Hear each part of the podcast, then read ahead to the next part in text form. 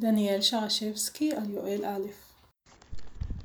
יואל פותח את ספרו בסערה בתיאור של שבר גדול, מכה אדירה שניחתה על הארץ.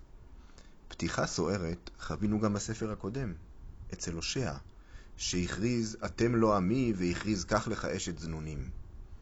גם עמוס, גם הושע, הפותחים בשבר, מציגים מולו תיקון, ניחומים.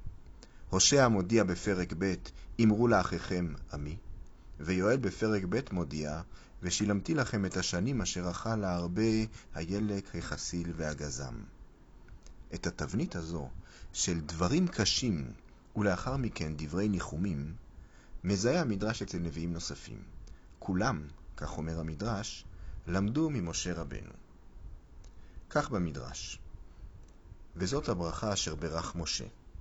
לפי שאמר משה לישראל דברים קשים תחילה, מזי רעב ולחומי רשף, חזר ואמר להם דברי נחומים, וזאת הברכה אשר ברך משה. וממנו למדו כל הנביאים, שהיו אומרים לישראל דברים קשים תחילה, וחוזרים ואומרים להם דברי ניחומים. ואין לך בכל הנביאים שהיו דברים קשים כהושע. וחזר ואמר להם דברי ניחומים. וכן יואל אמר להם, שמעו זאת הזקנים והאזינו כל יושבי הארץ, הייתה זאת בימיכם ואם בימי אבותיכם, עליה לבניכם ספרו. וחזר ואמר להם דברי ניחומים, ושילמתי לכם את השנים אשר אכל לה הרבה הילק, החסיל והגזם. כך במדרש בספרי דברים, פרשת וזאת הברכה. הדרשה אוספת את הנביאים כולם לתבנית אחת.